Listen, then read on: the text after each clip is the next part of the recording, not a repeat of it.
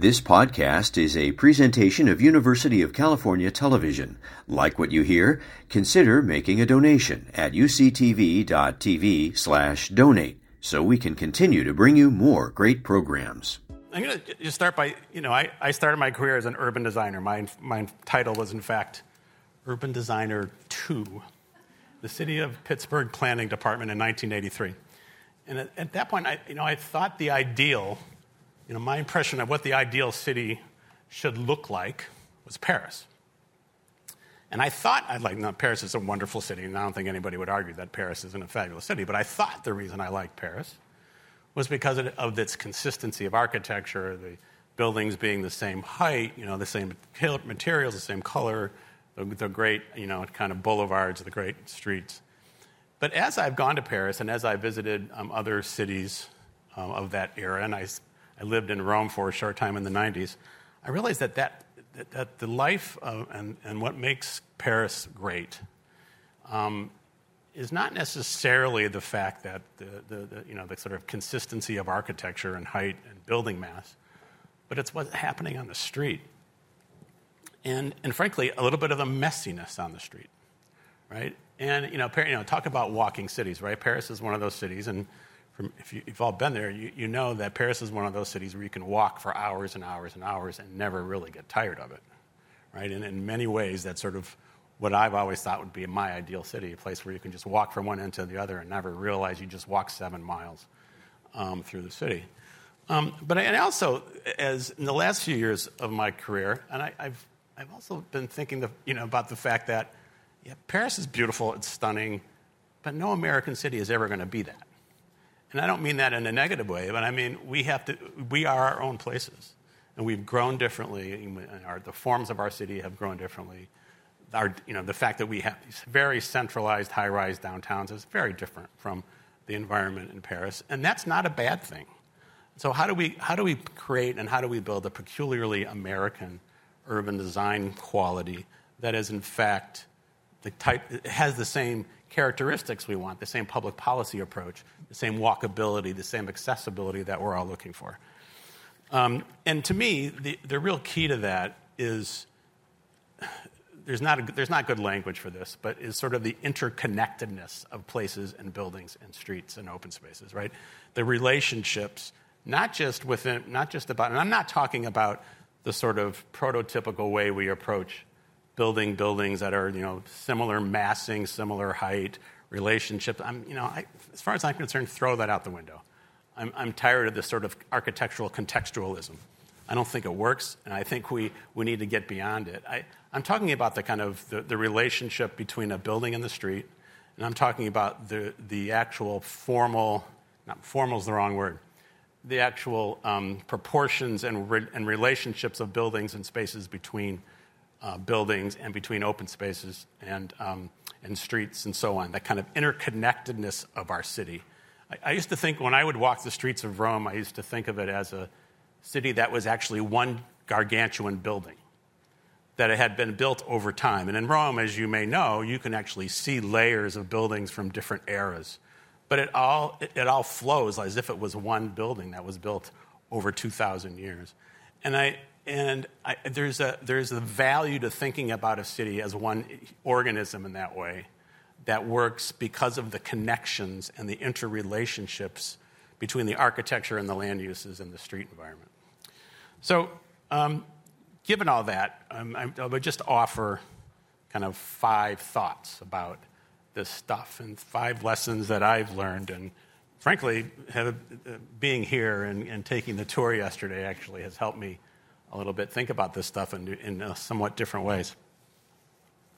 Um, number one, and, and, so I started my career basically doing design review and urban design. So I think about how cities regulate, quote unquote, design and how we do design review. My, the first lesson I've learned quite a while ago is that design review, design regulation, the best zoning ordinance in the world is not going to give you great architecture. At best, what you get out of a public design review process and regulatory process is you get number one, you get you can prevent the really bad stuff from happening, and there's some bad stuff out there, and we all know about that. Um, and at its best, you get a great public environment related to new development, right?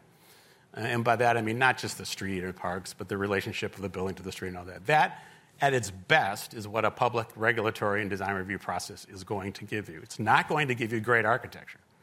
Um, and just as a, a, a, couple of side notes, I was in, director of the Seattle Design Commission when, when Rem Koolhaas designed the Seattle Public Library, which is a fairly dramatic, unusual building. And, and Frank Gehry designed the Experience Music Project, which is also a fairly unusual building. And, and Frank Gehry's building, the, one, of the re, one of the requirements that was not being met is transparency at street level. So the staff made, them, made him insisted that he put in these some windows at street level. Well, it looks absurd. I mean, and what, what, the, what the regulatory process didn't recognize is that the very character of that building actually lent itself to a more public, more sensuous environment that no amount of windows would, would, would, would accomplish. And in fact, it sort of made it, the windows looked silly and superfluous and, and not an interesting part of the architecture. So um, there, the regulatory process only goes so far, and I would just urge you to keep that in mind, especially as we are dealing with the community and about advocating for design. Um, you know, you don't advocate for, for design review because you're going to get great architecture. You're, you advocate for it because you're going to address the public environment.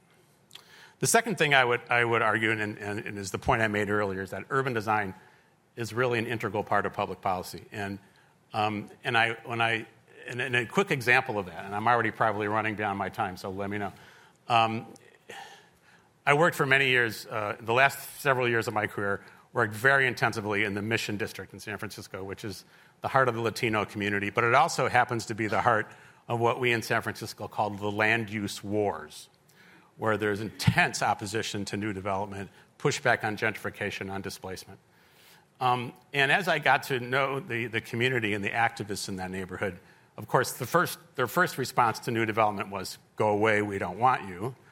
But their second response is, if you have to build your new buildings in our neighborhood, stop making them look so damn different from what's here now.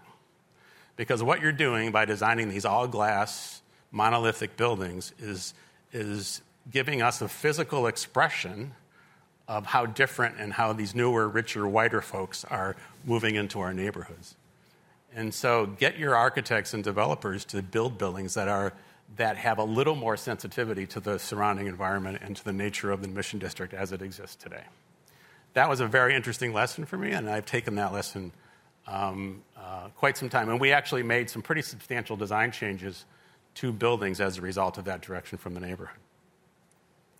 The third, I think, as I mentioned, is that the, key to, I think, a good public design is this interconnectivity um, between buildings, buildings and open spaces, buildings to street. I think you all know this. I think it's, I think it's, um, it, it's not rocket science to say that. It is sometimes very challenging to do that. And, and, I, and it leads to my fourth point, which is where we have not, as American cities, learned our lesson on this issue of interconnectedness and accessibility is in greenfield development. We've learned it pretty well on infill development. You know, you, have got great examples here. I mean, there's some great stuff going on downtown in Little Italy that we saw yesterday that really has a wonderful relationship to the street. The buildings are active.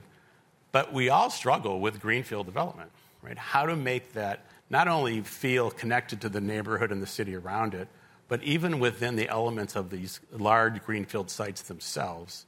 I don't think we as American cities, in very few places, are doing this well of making it feel like a new neighborhood. It feels like a development, right? And, and how do you create, how do you take that step away from being a, de, a, a development that has all the economic constraints that it has into the feeling of an organic neighborhood that we all want and, and look for? That is, I think, a bigger challenge at this point in our cities than infill development. Um, and my fifth point is that the responsibility for doing that, for uh, facilitating these interrelationships, these interconnectedness, this relationship between buildings and spaces, is primarily that of the public sector. A developer isn't going to do it on its own, and, and, you know, and, and we can have input from neighborhoods and from communities. They're not going to be the ones responsible for this. The public sector, planning agencies, and our, and our sister agencies have to be the one, in my, in my experience, to actually force those issues to happen. Um, and, and, as just one minor example to wrap up, um, when we, when I, there are three major former military bases in San Francisco that have been the subject of redevelopment uh, plans that have been approved now more than a decade ago. Um, and the one that I would uh, that I would have showed a slide of if I had thought ahead about my slideshow is um, Treasure Island, which is an unusual project. It's on an island in the middle of the bay, but it's an island of about I think 300 acres that will accommodate 7,000 units of housing on one third of the land area of that 700 acres. So all that entire 7,000 units is going to be built in such a way that it's all within walking distance of the rest of the development and within walking distance of a ferry terminal that will connect into downtown. The other 200 acres are, will become regional open space. Um, that was a conscious decision on the part of the city and, frankly, the fairly enlightened developer to say, we want to create a real place here. We want to create a neighborhood here. We want to create a walkable place here that is, in fact, even though it's in the middle of the bay, outside of any normal transit routes, we want to create a place that is transit accessible. And, and, and, and that also, by the way, will have about a quarter of the housing units will be um, affordable housing. So I will wrap there. Um, those are my five ideas. I thank you for bearing with me. My lack of visuals. Peter will make up for that um, um, in, uh, in his presentation. Thank you.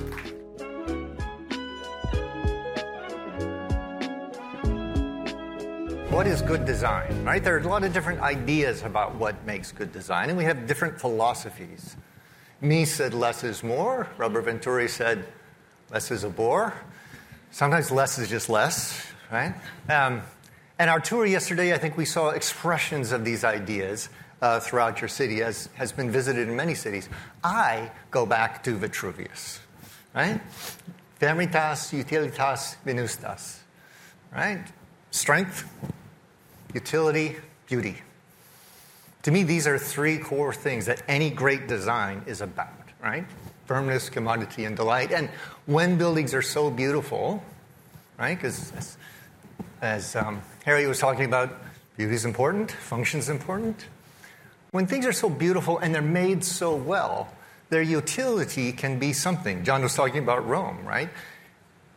When you go to Rome and you walk into an expensive shoe store or something like that, it used to be where the animals were kept, right? Same building. This utility is the most sustainable way to think about making buildings and what their next life can be, right? So I like Vitruvius. And in terms of urban design, I think about, I'll, I'll share two things that support what I think is how do we strengthen our urban design literacy? I don't know if in the design lab you have a linguistics component, right? But think about how do we change the language about how we talk about design, especially from a public sector side. So I think about it in terms of two things. We need to promote a culture of design. Promote. And this event, and what you guys are doing here, and the conversations I've heard, that's already happening here. But how do you make that even a broader conversation across the community? And I think we also need to think about how do we improve our design language, right? So promote a culture of design because I don't think you can legislate good taste. Um, and improving our design language in terms of our development codes so that zoning is not so much of a secret code that you know, you have to be a, an attorney and an expert to talk about. It should be accessible. It's like speed limits, right? That's a law. Imagine, right, if the expression of the speed limit was pi. You know, you know, it's 3.14 or something. Like, I mean, why would you make it a secret? It should be clear. It's the law, right? And what do we mean by public improvement? We'll get to that. Okay. So, promoting a culture of design. 25 years ago in Milwaukee, we started the Mayor's Design Awards, right? And I'm proud that they still do it, right? Um, also makes me feel a little old. But um, it was about promoting a discussion about design. It was not a, it's not an award for architects or landscape architects or designers, right? Professionals have plenty of ways to recognize themselves, right? But that's an inside baseball conversation. This was about recognizing the client, the owner. And a lot of times it was a small business, a mom and pop.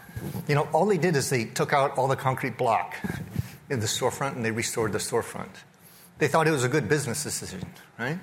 And we awarded them, we invited them. It was something we did with the School of Architecture. So it's the city and the School of Architecture and Planning in partnership. And, you know, a business owner comes to the School of Architecture, meets the dean of the School of Architecture, gets their picture taken with the mayor, gets their certificate that they frame and put next to their first dollar that they frame for their business. And it's a conversation about how do we raise and elevate the conversation in the community and recognize the people who would pay for or hire an artist or do things, the thousands of small things that can happen in the neighborhood to make a city better, right? Uh, when I first did this, the architects were really mad because I didn't invite the architects. I said, well, you know, if your client invited you, if they didn't invite you, maybe they're telling you something. But, you know, anyway. Um, better codes. So uh, we had a plan, Blueprint Denver, still do, an integrated land use and transportation plan. And the key idea in this was we're going to grow, accept it, right? We're going to change, accept it. But let's identify areas of change where we want to prioritize growth and change, and areas of stability. Not that the areas of stability aren't going to change, right? But the significant evolution would be along corridors, greenfield sites, brownfield sites downtown. 19 years later, we, the plan worked, right? In terms of areas of change, which comprise 18% of the whole land area, 67% of new housing went to areas of change, 64% of new jobs went to areas of change. Um, uh, along corridors in downtown, in what we call the kind of the big three downtown, um, and uh, areas like the former Stapleton Airport redevelopment, some greenfield sites, uh, the redevelopment of Lowry Air Base. But part of what facilitated this was an implementation tool of updating the zoning code, right? I mentioned it earlier. Um, and the code is context based and form based, right? And so when we talked about it and we went out to the community, we made this little video, we talked about different neighborhoods have different contexts, right? It's not a one size fits all. And that was a problem with the old code and many city codes, as if, you know, there's one way that single family looks, right? Or one way that commercial areas look. But in fact, there are different patterns from suburban to urban blocks, how buildings sit on the site, right? Um, and transportation and the means of transportation varies across the city that's been built over 100 years in different eras of development, especially, obviously, land use. So the focus on this code was context based, and it allowed us to organize the conversations and the controversies uh, by different contexts in different areas in the city. Uh, we ended up identifying these six contexts suburban, urban edge, and urban, primarily residential, primarily single unit residential, uh, general urban, primarily residential, but primarily multi unit residential, and then urban centers and downtown, totally mixed. Um, but they're all very different. And so the way we calibrated, the way we identified the building types and the forms and the form standards varied based on where you were. Now, most codes in the US are organized around use, right? And with some nod to form. And so when, when we talk about form based codes, we're talking about changing the balance. Certainly, we, con- we control use, but the focus is on form and the relationship of as John was talking about, the buildings to each other and buildings to the definition of the public realm. And so it's really changing from a high emphasis on a lot of words and a lot of legalese to simple diagrams to explain the fundamental dimensional standards of buildings. Uh, the Main Street zoning that I mentioned earlier, right, that's what was on the site. The liquor store set back a big sign um, that they out the site under Main Street zoning. Um, it looks like that, right? Um, and pretty simple changes. Rather than having to rely on a big pylon sign, they made a really creative, artistic, sculptural sign of a big champagne bottle uh, hanging on the side of the building, right? And so the form based code does very simple things in terms of adjusting the height of a building as it meets lower scale zone districts if those adjacencies occur between the main street zone and maybe a lower scale residential zone, right? um, and allows a variety of building types along main streets. Um, but if they're more residential, they have a little bit more setback so that the transition from public to private and sort of discomfort of having a living room right next to the sidewalk uh, doesn't happen. But if you're doing a commercial or a mixed use building, it comes right up to the street. There are 18 zone districts, and the calibrations are 18 zones on the right side. Um, but we use very simple diagrams, organizing the height, the site, and various design elements, simple, not architectural style, but basic elements of buildings, um, and present them in very simple page layouts. So, this is about clarity and flexibility, right? It's about allowing a range of styles, allowing a range of building uh, design to fit within the basic envelope. So, it's not about locking in architectural style or limiting creativity. In fact, it's about allowing for future reinvestment to accommodate market demands, especially in the case of missing middle housing, and allowing more gentle densities in single family areas, uh, and to facilitate change that's compatible with existing forms. And so, form based codes and this idea of missing middle actually, to me, is an urban design concern as much as it's about housing. Because, you know, coming into a residential neighborhood meeting in the evening and say, hey, welcome, I'm from the city, I'm from government, I'm here to help. Uh, and let's talk about increasing the density in the neighborhood because that's going to be good for you. It rarely goes well. I don't know why, right? But when we can talk about right the form of the buildings and point out that, oh yeah, these duplex is really kind of nice, you know, the house scale of the way this courtyard multiplex presents two house scale buildings, right? When you look down the street, it just looks like the scale of the space between a house to a house to house. But it's actually eight units, right? In a single family neighborhood. And not a problem. So why can't we continue to do that? Why can't we do more of that?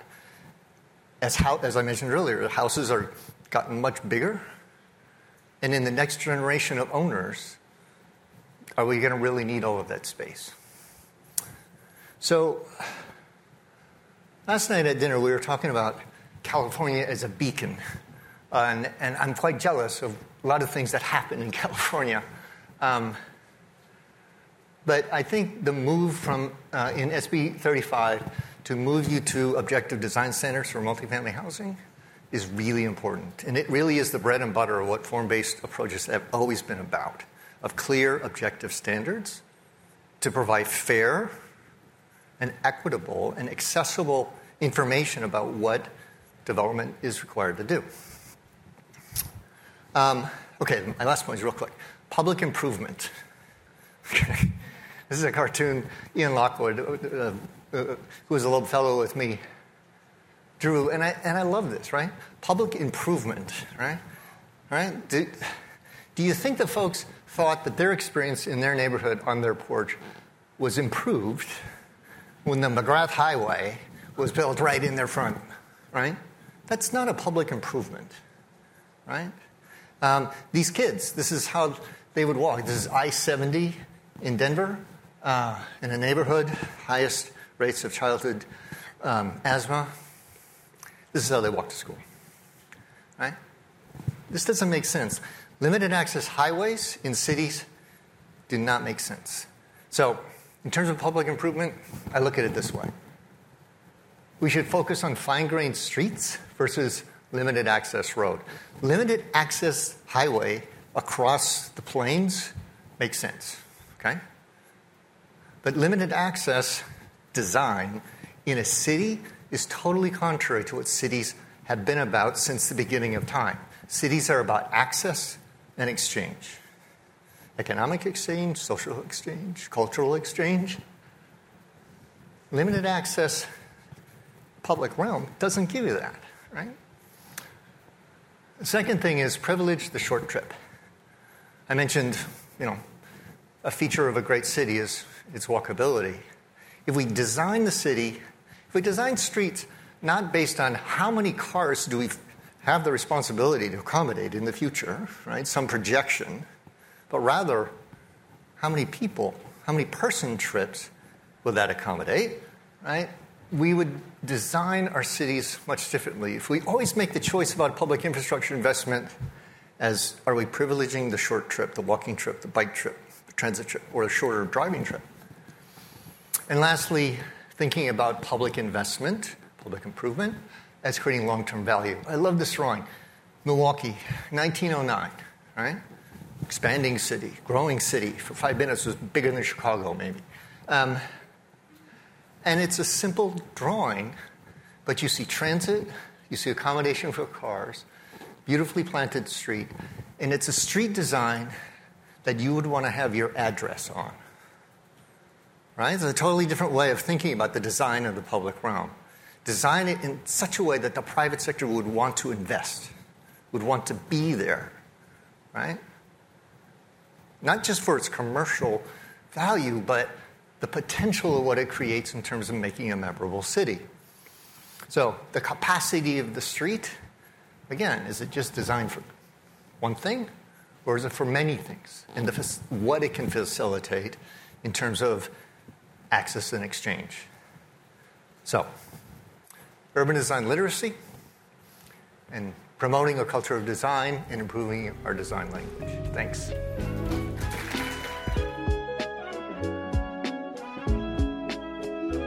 So I have sort of seven, um, these aren't the seven, but I have sort of seven ideas about um, ways to intervene in the urban landscape, particularly around uh, retrofitting our cities, uh, which I think applies not just to the core of our cities and the inner neighborhoods, but also, in fact, to the suburbs, which will ultimately need to be retrofitted, uh, and including infill and better infrastructure for connections and green stuff and various things.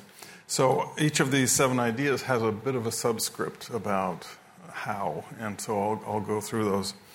Uh, but I wanted to, to say that in, in many ways they all um, don't just, they advance policy ideas not just by intersecting with urban design because that's necessary in planning construct, but because urban design actually enables good policy ideas to hit the ground. That really, in my view, the utility of urban design and planning is actually to make that bridge between vision and action.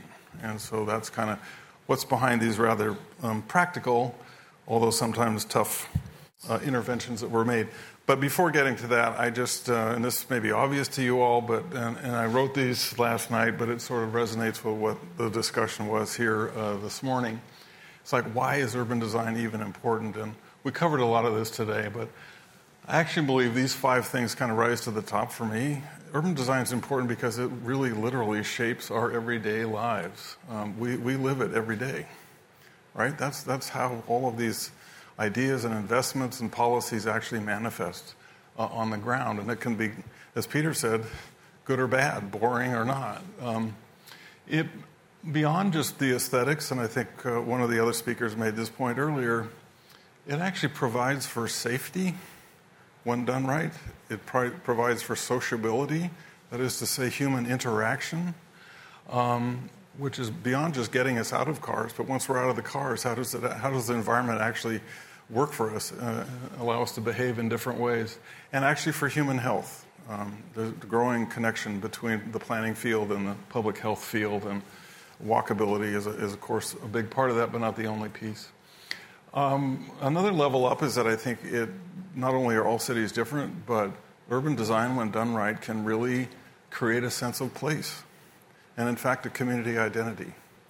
Um, if I say New Orleans, you probably in your mind go right to what that looks and feels like, for example. Um, and I think San Diego's still finding out what its identity is. And that's okay, actually. That means that's great work for everybody in this, in this room. And there's been a lot of good work in, in the past. Thank you, Mike, for such an informative tour yesterday of, of some of that hard work that's done. And Vicki, your presentation was fabulous in terms of things that are great opportunities and things that maybe weren't done quite right and can be uh, re- reimagined. Um, and I believe that it actually urban design, because it is visual, it is tangible, it is so visceral, that it expresses our values and our intents. And I think, um, I think Harriet used the word intent as well uh, this morning. Um, and it really makes those things real. So they're not just pretty pictures. They actually, in the best form, actually express what we want our place to be and for whom. And more and more, that means for all, not just for the privileged. And um, frankly, I see design as uh, using the, the right side of the brain, as, in addition to us policy wonks using the left side of the brain all the time, as a problem solving uh, means. Because I think it is, you have to think in an integrated fashion to pull off a good design. You just have to do that. You have to look at many aspects of cities. You have to look at many tools in the toolbox. You have to use your imagination. I visited the, the design lab on campus uh, yesterday. Wonderful space. And I looked at a, a piece of scribbling on one of the walls there with a marker that said, Observe, imagine, make. And that is just a perfect uh, transition of what we can do as urban designers writ large. And that making is a, a, a result of collaborative problem solving, really. So, so here's the first one, which is visualizing density. And this, this is from 15 years ago in Portland, and so don't read it as architectural style. Actually, the one is on the right from Vancouver more recently. But read it as intervening in the built environment already with more density. Uh, and you would say this is probably moderate and, and gentle density. Um, the point here is the visualization part was really key to making any density happen. When I first arrived in Portland as the new planning director, was hired in late 99, started January 2000, the new, the new uh, millennium. And the mayor handed me this megillah of a project, which was to take the rewrite of the city's sub- subdivision ordinance, which had been in the works for 10 years, grinding through community resistance, and try to land it within the first year of my job. Um, so I looked at that. We quickly did a capacity analysis, like how much growth do we expect over 30 years and where can it go? And we found out we actually had a lot of capacity already. And we could concentrate some in centers and corridors, and some would need to land in neighborhoods. And we kind of knew about how much that was. Finally, people were given some facts and some numbers. Then we reversed what the planning department had done for 10 years without success. And instead of talking about numbers, we just used images. Well, Peter got into this a little bit in his presentation. And we actually did a visual preference survey. So, what we did by that is we had a number of zoning districts involved. This was probably a third of the city's landscape, all of the outer areas. And um, we showed side by side pictures of equal densities. One pretty good design, one really not so good design. And we did that over and over again for one unit, two units, three units, four units, eight units, 12 units. Um, and at the end of that year, every single one of this committee of naysayers came forward with me to the city council and said in unison, it's design, not density. So the visualization piece is really the message here I'm trying to convey. The other piece of this is using design competitions. So for this uh, little image up here in the, in the upper left, that red house there, the uh, White House was a, a sort of old Victorian next to it. That red house is on what we call skinny lot. These were lots that were subdivided and not built on, you know, 100 years before. and it has it's about 16 feet wide with some, some narrow side yards. So we did a competition to say, could you do sensitive infill for uh, units or even two units on a lot like this? Um, and if you succeed and it's well received in the public, we'll actually pre-approve these plans, and somebody can just come in, pull a permit, a building permit right now, no planning review, just build it. So this was the winner of one of the several initial winners of that, and it looks great, right? And these could be done easily permitted and done all over town. Um, the one below is just to demonstrate the compatibility of an existing single family with a duplex, right? And they look just, well, you've just doubled the density, right? You've just added another family to the neighborhood without any um, real harm.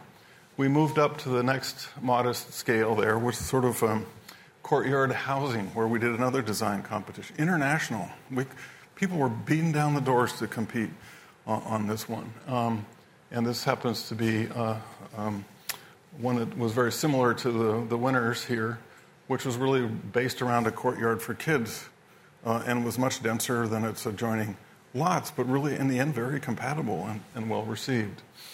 The final uh, image is from uh, Vancouver regional uh, design competition for the missing middle. And so you saw the diagram that Peter showed on the missing middle, which is meant to be both middle income and middle density, the middle form.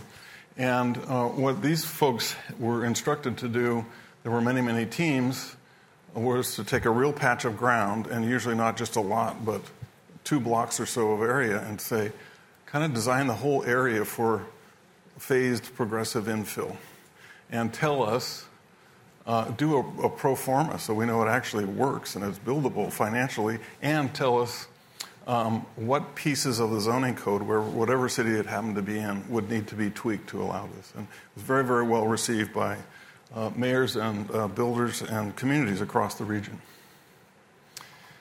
So, another thing is to use design to actually simplify the process for delivering social goods. So I wanted to use this one, even though it's not the best design on the left. We actually modified it because this was the very first project where we got a lot of money from the province of British Columbia to house homeless. Um, and so what we seized upon for cost reasons was using temp, uh, modular housing on sites that would be located for at least five years, so we called it temporary modular housing, where people had the dignity of having their own room, their own bathroom, uh, and uh, in many cases a little kitchenette, and then access to common uh, space. This was built very, very um, uh, for very modest cost. Uh, we liked it so this was done on city land, not really in a residential area. We did 12 more of these throughout the city in every kind of neighborhood across the city. The first one was really tough. The council um, and my, the reason I use simplify the process is the council gave me the authority to approve these just ministerially. No public hearing required, no design review. So, what we did in between this first attempt and the next was to really think through a better design. And so that these modular uh, building blocks essentially uh, were different colors, were, were well thought out, were landscaped, had common area, they faced the street, they weren't walled off. And uh, the first one was really tough, uh, and I thought I was going to get skinned alive by the neighborhood. And uh, we approved it. It was actually the high school kids that came out and told their, shamed their parents after the public hearing and said, Those are people too. And guess what? They already live in our neighborhood. And after that, the, the next 11 cruised through, and actually some high income, very stable neighborhoods, right? And so um, that was a lot that had to do with design. The policy intent, of course, was to, to meet this social need with provincial money, but the sensitivity around good design, including the site design, was really important. The one on the right, of course, is uh, accessory dwelling unit in the back, which in Vancouver are called the laneway cottages, and these were a very slow uptake in the first few years. They've really taken off, and this is a traditional design. Many of them are modern. Uh, they work to provide a gap for affordability for renters. The next scale up, which I don't really have a picture of, is something I mentioned this morning's session, which is going to six stories for rental only, ownership at four stories. But if you go to all rental, which we can do in Canada, you can't really zone by tenure in the States, uh, you could do that as of right on the, on the corridors if you did, if you met the design standards that we wrote right into the code. So there's no discretionary uh, review, and that's another way to deliver social social needs through uh, thoughtful design. Um, density bonuses. Someone asked about that this morning. Yes, we do them. Here's one. There are lots of them all over uh, uh Vancouver. We've used this mechanism a lot, where you can go higher, maybe up to 30% higher um, than the normal zoning would allow if you provide X amount of affordable uh, housing units is generally what the bonus is for, and that means everything from more height to more floor area and reduction in parking. Those are the principal three. There's some others that sometimes get involved. But again, the design here is important. It needs to be accepted by the community. Even if it's providing a social good like affordable housing, it still needs to be well designed. So here, um, a number of people have talked about paying a lot of attention to that ground floor In fact, that's what people live and experience. They, if you ask them how many stories, they couldn't tell you. And if you lop five off the top, they probably wouldn't know the difference, right? It's really that first one, two, three floors that are, that are the key, and some elegance in the, in the form. Uh, here's another one good design helps us go green. This is an entirely uh, passive house. If people know what that is, passive house, it is the highest energy efficient construction uh, known. And it was pioneered in Germany. It's making its way across to Canada and will soon be coming to the States.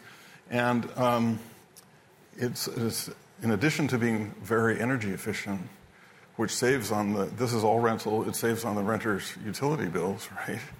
So there's a slight premium on the construction cost, but that's easily made up for the, on the monthly energy bill side, is it's really quiet. It is so quiet. So you can build these on main streets. And they have a ventilation system that works really well so the air is fresh. Between that fresh air and the noise reduction, the health benefits are amazing. So, in addition to helping save the planet from greenhouse gases, uh, it does that. Bill asked me to uh, stick this in, this concept, because uh, I mentioned this morning that um, here's the downtown peninsula in Vancouver. The, um, I'm getting the the hook here pretty quick. Uh, someone asked about the, um, the way we fund uh, a lot of the community benefits. This is so there's a sampling of towers, and a number of these have gone through this process to do a negotiated agreement, essentially a property specific rezoning. And what happens in that process is we negotiate for, we look at the pro forma of the building, and we say, you know, you, have got about a $50 million dollar surplus or a $100 million surplus. You need to allocate some of that to community benefits like parks, not so much schools, parks, affordable housing, um, libraries, community centers, and so forth. Well, here's the city's annual uh, budget or capital, short-term capital plan. Look how much of it is development contributions in Vancouver compared to property tax and other tax revenues. This is an astounding proportion, and one of the reasons Bill wanted me to, to talk about it. Um, and so these, this red circle is basically called CACs, which are community um, amenity uh, contributions, and those are negotiated. Smaller projects are subject to DCLs or development cost levies, which do the same things, it's just a lesser amount. And we actually had formulas for those, so it's much easier to get through the process without a protracted negotiation. Much of that value is actually built into the project, so it's credited. You, you build X number of affordable units, you're credited that mon- money. But design, again, is really important because um, these big scale projects wouldn't happen without good design, and so therefore some community acceptance. Getting money, which, as I said before, is often a delayed implementation on the benefit side, um, the public tolerance for collecting that money and building really ugly, massive buildings would have run out a long time ago. In San Francisco, um, was we did some similar work, and again a formulaic basis, but this is where in um, in the south of Market area, this is Central Soma. Um, here's the build out that we perceived. This was a very low rise um, light industrial district and was meant, slated to be converted to higher uh, use, uh, higher density, um, and multiple uses. So we calculated the, the tolerable heights and densities and the value. But that if should we adopt that plan, which we did, and thank you, John, for carrying that through after I left. But the, the point here was that that development owed some money to the community to pay for community services and infrastructure and so forth. So, of course, there were requirements about the building themselves and so forth and so on. But in addition to that, um, here's what we raised or would raise at that build out, which wasn't every single parcel going to its full build out potential.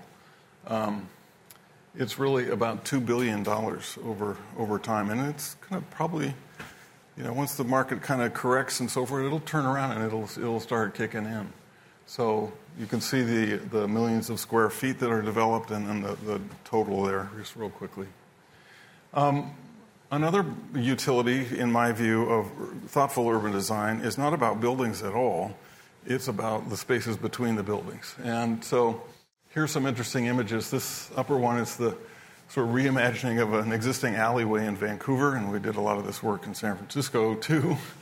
And then, as John will remember, this was the Market Street Prototyping Festival. So I wish when, when um, you were showing your picture, Peter, of that Milwaukee Boulevard from 1909, we, we would love to have Market Street look like that. It just ain't going to happen. But it can be a lot better than it has been. And so, what um, our urban designer working on this, Neil um, Hrushowy, did was to work with, uh, with uh, uh, Jan Gehl's office, who had a branch in San Francisco, to really just turn people's imaginations loose and do art installations and just active stuff and say, okay, before we spend a bunch of money, what do we, how do we actually want to use this space? Okay. And then uh, this was a lot of the, the public life uh, survey kind of thing is like, how do people actually use it? The far image is of Portland, the Pearl District, where we deliberately did a plan with parks, narrow streets, streetcar, uh, and housing um, together that works in that same way. I'm almost there. And, uh, and the same thing that we do with you know, with the previous slide, we, you can translate that over to culture as well. Some of it's kind of formalized reuse of downtown theaters, old movie theaters for live stage, and then just um, keeping Chinatown in Vancouver intact, and critically that retail that's so important, the ethnic uh, retail there. And we can use urban design for making places for nature. And so here's a park uh, in Vancouver that replicates some natural forms, here's an actual functioning piece of the landscape in Portland uh, where this is inside the city. It's a, it's a, a, kind of a wetland. And the notion is we actually, the city bought a whole bunch of houses in there and took them out. Harriet, we were talking about that the other day. Uh, and then actually corrected the stream flows and planted uh, trees back in. And this is a, not only a neighborhood asset, but it's functioning ecology right in the city. And then I think another key piece for uh, urban design is actually not just installing transportation devices, but actually making them usable and accessible. Like, you know, here's the street, the Portland streetcar, even the loft there that was built after the commitment was made to streetcars says go by streetcar, which is a, sort of an echo of the downtown uh, train station that says go by train from the uh, early 20th uh, century. Um, but you step right on and off. This is essentially a moving sidewalk. You know, it stops almost every block, easy to step on and off of. You don't have to cross a railroad track. You don't have to get out and fight traffic to get on and off it. And we figured out in the central city, for example, for the streetcar, which I think is the most efficient circulator in that dense context as opposed to a, larger light rail system that serves the rest of the region.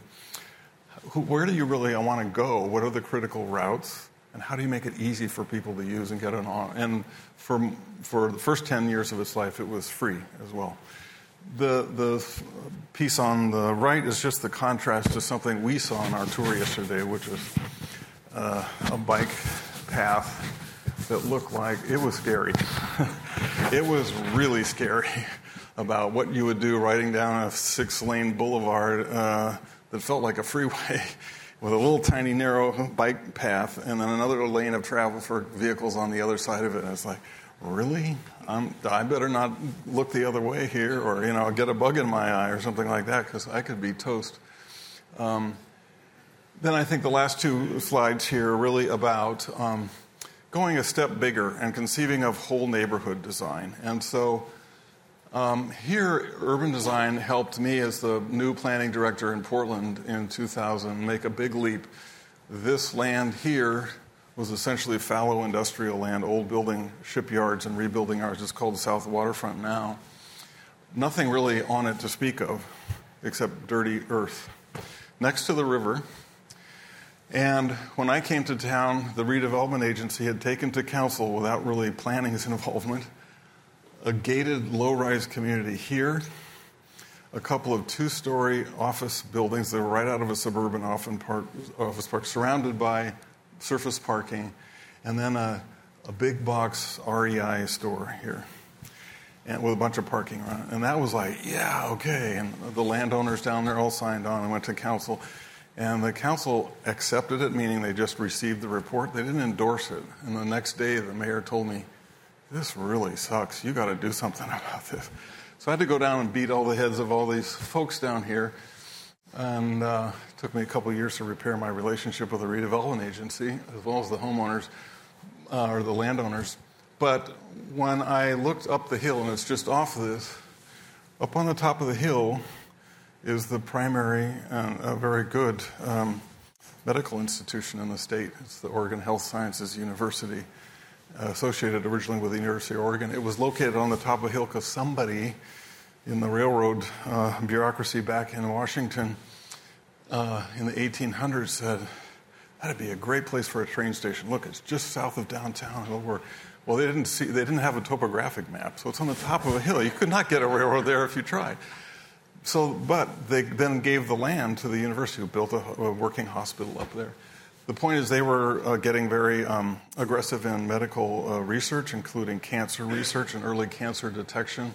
And actually, an investigator there developed the very first known cure of any kind of cancer there. So I said, okay, we got to tap that for the city's economy. So this is really an economic play, but the design piece was, was critical because you can see the downtown of Portland in the background with Mount St. Helens and Mount Adams there and a little peak of Mount Rainier uh, further back. And there was a little hue and cry because are we competing with downtown? No, actually, we're just using the land really efficient. This either ought to be a big park or we really ought to go big. So we went big and through a, thinking through not just the design, it's about a 50 50 mix, intermix of uh, workspace and of um, including you know research space and medical practice space and housing and some smattering of retail. We stepped away from the river. Essentially, we got this whole bank of, river for people and for fish for free because we allowed heights to go higher for people to set back. And we also thought, well, let's just extend the streetcar down there. So we extended the streetcar. We have ultimately uh, built a brand new bridge, which is depicted there, which has um, bikes, peds, buses, light rail, and streetcar. No cars, no trucks. And the notion was let's bring those devices in to hook into this new thing, which is the connector between the hill and the campus down below, which basically doubled the size of this campus and put it on the map between that guy's research and this physical development, put it on the map for NIH funding to be a real player in the bioscience uh, marketplace and sort of put Portland on the map in that way. This no, would not have been possible had it not been thinking through things from an urban design point of view. How's this actually, how's this big idea really going to work with all the multiple things from endangered fish species in the river to cries for public access to limited um, vehicular access to the district, limited space for parking, um, and uh, some way to get up the hill. So this thing carries you back and forth between the top of the hill and the bottom in three to four minutes. Every other way we tried, even by prioritizing signals and so forth, was about 25 minutes. What that did was prevent them, this institution, from recruiting the best principal investigators who wanted to teach, do research, and do clinical work all in the same day. They can do that by going back and forth up and down the hill in three minutes and not spending half an hour and then looking for parking. So, um, I think this is the very last one, and um, a concept that I ginned up in the early 2000s in Portland, which is how do we sort of popularize the idea of compact, modest scale urban development that's really mixed use, really walkable, um, and isn't just beating people over the heads with FAR numbers or density numbers or anything else. It's like, how do you want your neighborhood to behave? And the more conversations I had with people in Portland about that in neighborhoods is the walkability. And so, how do you translate walkability? And we said, well, what could you walk to in 20 minutes or walk to in 10 and walk back to your house in 10? Um, and by the way, 20 minutes is about a one mile walk, a pretty good uh, walk. You can you can get to a regional facility, a big park, oh, only a 20 minute walk. You can get to stuff that's your daily and weekly needs in probably 10 minutes or so. And so it became this kind of cohesive way of thinking. Not that there are hard boundaries around this. You can kind of slide that 20 minute over the whole landscape and serve just about. So we actually use this as the basis for the new general plan in Portland, and about somewhere in the 90 percentile of the city fits this uh, with the new, new zoning and new uh, adaptation to this. So you can have a grocery store, you can have all kinds of stuff. It is very sociable, and I think it actually even has these two pieces at the end, which I'll close with, which is it actually feels like home. Neighborhood is home for most people. Outside the house, that is the unit of, of communal kind of contact and so to me, it not only has some civic function in terms of a building community, but it actually possesses the potential for better governance and engagement in the power of decision making that the city has. So I'll close with that. Thank you for letting me go on and on. Thanks. Thank you, Gil Kelley. You've been listening to a podcast by University of California Television. For more information about this program or UCTV, Visit us online at uctv.tv